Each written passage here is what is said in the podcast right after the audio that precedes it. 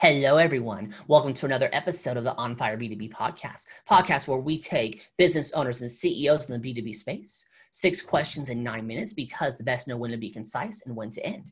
And here we go. Question number one in a couple sentences Who are you and what do you do? I'm Verna Cothran. I'm the principal consultant for Colibri Blue Group, which is a business consulting firm that works with entrepreneurs, freelancers, and small to mid sized businesses to plan, launch, and grow business. Love it. Love it. Question number two What is the best thing about working with businesses? I love the fact that businesses are around to help and just enhance and streamline the lives of others through products and services. And anytime I can help someone do that and do the right thing and help others grow, that's that's really what I want to be. And so that's why I love working with business. Awesome. Question number 3. What is the biggest challenge your business is facing in today's world? You know, the biggest challenge today is just I think the the scarcity of confidence that many business leaders are experiencing right now. They're concerned and it takes extra time to be able to help them navigate those waters. Absolutely. I've actually been telling people not to talk about the thing that shall not be named, but I tell people that every single crisis that our country has had in the last 20 years, there are businesses that have come out of it better. 100% so, agree with you.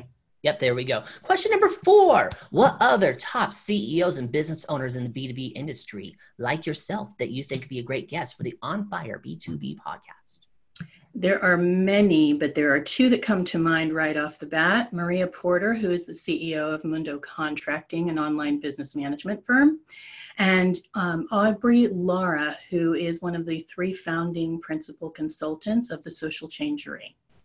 Perfect. I will look them up when we are done here. And let's get to question number five. And so, what advice would you give for other companies in the B2B industry? Go really i think it's all about change management and what i mean by that is that when we are executing anything and we're we're adding new things to our businesses we're rolling out new products creating new services implementing new systems in the back end all of that requires a willingness to change. And the people who are at the heart of our businesses they can get fatigued by change very very quickly and so it's important to us as the business leaders to consider that to really make sure that we are putting the right practices into place and that we are bringing people along for the ride so that they embrace the change instead of fearing it or growing weary of it Absolutely. I agree with you that part there. And one one of the things that I want to add on to that there is one of my business partners, she does not like change. And every single time we have a change, she fights us. But I'm going to say that that's a good thing because she helps us fight shiny object syndrome. Yes, yes. That that you do need a percentage of folks who kind of dig in their heels a little bit yep. and need extra coaching because they keep it real for you and they keep you grounded to make the right decisions for your clientele, for the people you serve, and whether that's an internal clientele or external. Absolutely, completely agree. Let's get to question number six. Yes. Verna, this is the most important question of the podcast. I need you to focus. Are you ready? I am ready. Tell me about your first time, your first sale.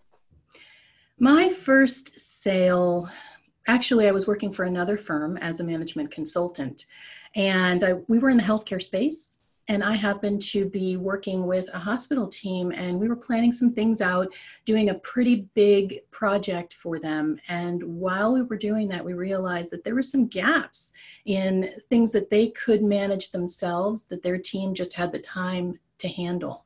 And uh, by identifying those gaps, by being in the right place at the right time, and being able to truly understand what their needs were, I was able to suggest that I could help with the gap, and they took it. They they really embraced it, and together we were really successful in navigating that. It was it was a good feeling. It was it was more than a sale. It was being able to help.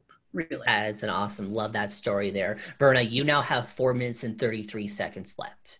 So here's what we got. We can have promo time. You can ask me a question. You can talk about the weather, or since the best know when to be concise and when to end, we can end early. All are acceptable options. Go. Okay, I'm going to do two. So promo time is just that I'm I have a conference coming up in uh, just about three weeks, and it's called My One Being, and it's all focused on entrepreneurs and small to mid-sized business leaders to build that infrastructure that I was talking about earlier, and to define role making, uh, you know, decision making, roles, different things that you need um, to be able to successfully manage your business. So I encourage folks to come join us virtually. We made a transition really quickly to virtual. I don't know, but why are you doing virtual? I have no idea why you would do virtual now. You know, it's it's kind of a radical, crazy thing. Just woke up one morning and thought about it. Yeah, absolutely. Uh, so come join me there, myonebeing.com slash spring 2020. And then the okay. other thing I want to do is ask you a question. I'll allow it. What has been your most interesting podcast answer so far? I think my most interesting podcast answer was I remember a while back when I told someone about their first sale. And what they did was is um this was back like in the early 80s where they do a lot of um, basically you would bring money to the school to get your survival prepar- preparation packet mm-hmm. where basically if they did have a hurricane or something you had food you know for your your people there the kid brought candy and started getting kids to pay him out of their the money they're supposed to give to the school to get him candy and so principal calls his father and says, "Hey, you know, he can't be doing that because you know they need to pay for these. You know, they need to pay for these. You know, basically packets and everything." So I always found that really amusing there. Um, another one was for the um, basically for uh, question number five. You know, this insight mm-hmm. was this one. This one's the one that probably set with me the most. Treat your business like a cup of coffee. Coffee requires four things: water, heat, a cup, and beans. You get those four things, you can make a cup of coffee. That's not a good cup of coffee, but it is coffee. Then, now that you have the coffee, now start focusing on cream and sugar. That's interesting. I, I do agree with that. Yes. So when I saw my, okay, I'm gonna start modeling my business off that type of answer there. So, Brenda, we have two minutes and three seconds left. Anything else, or again, the best we can end early. I think we're good. Thank you. We're so ending early. There we go. Six questions in nine minutes. You pulled it off. So say your website. You don't need to spell it out because I'm going to put it in the description. Sure. It's colibribluegroup.com or awesome. colibriblu.com, either one.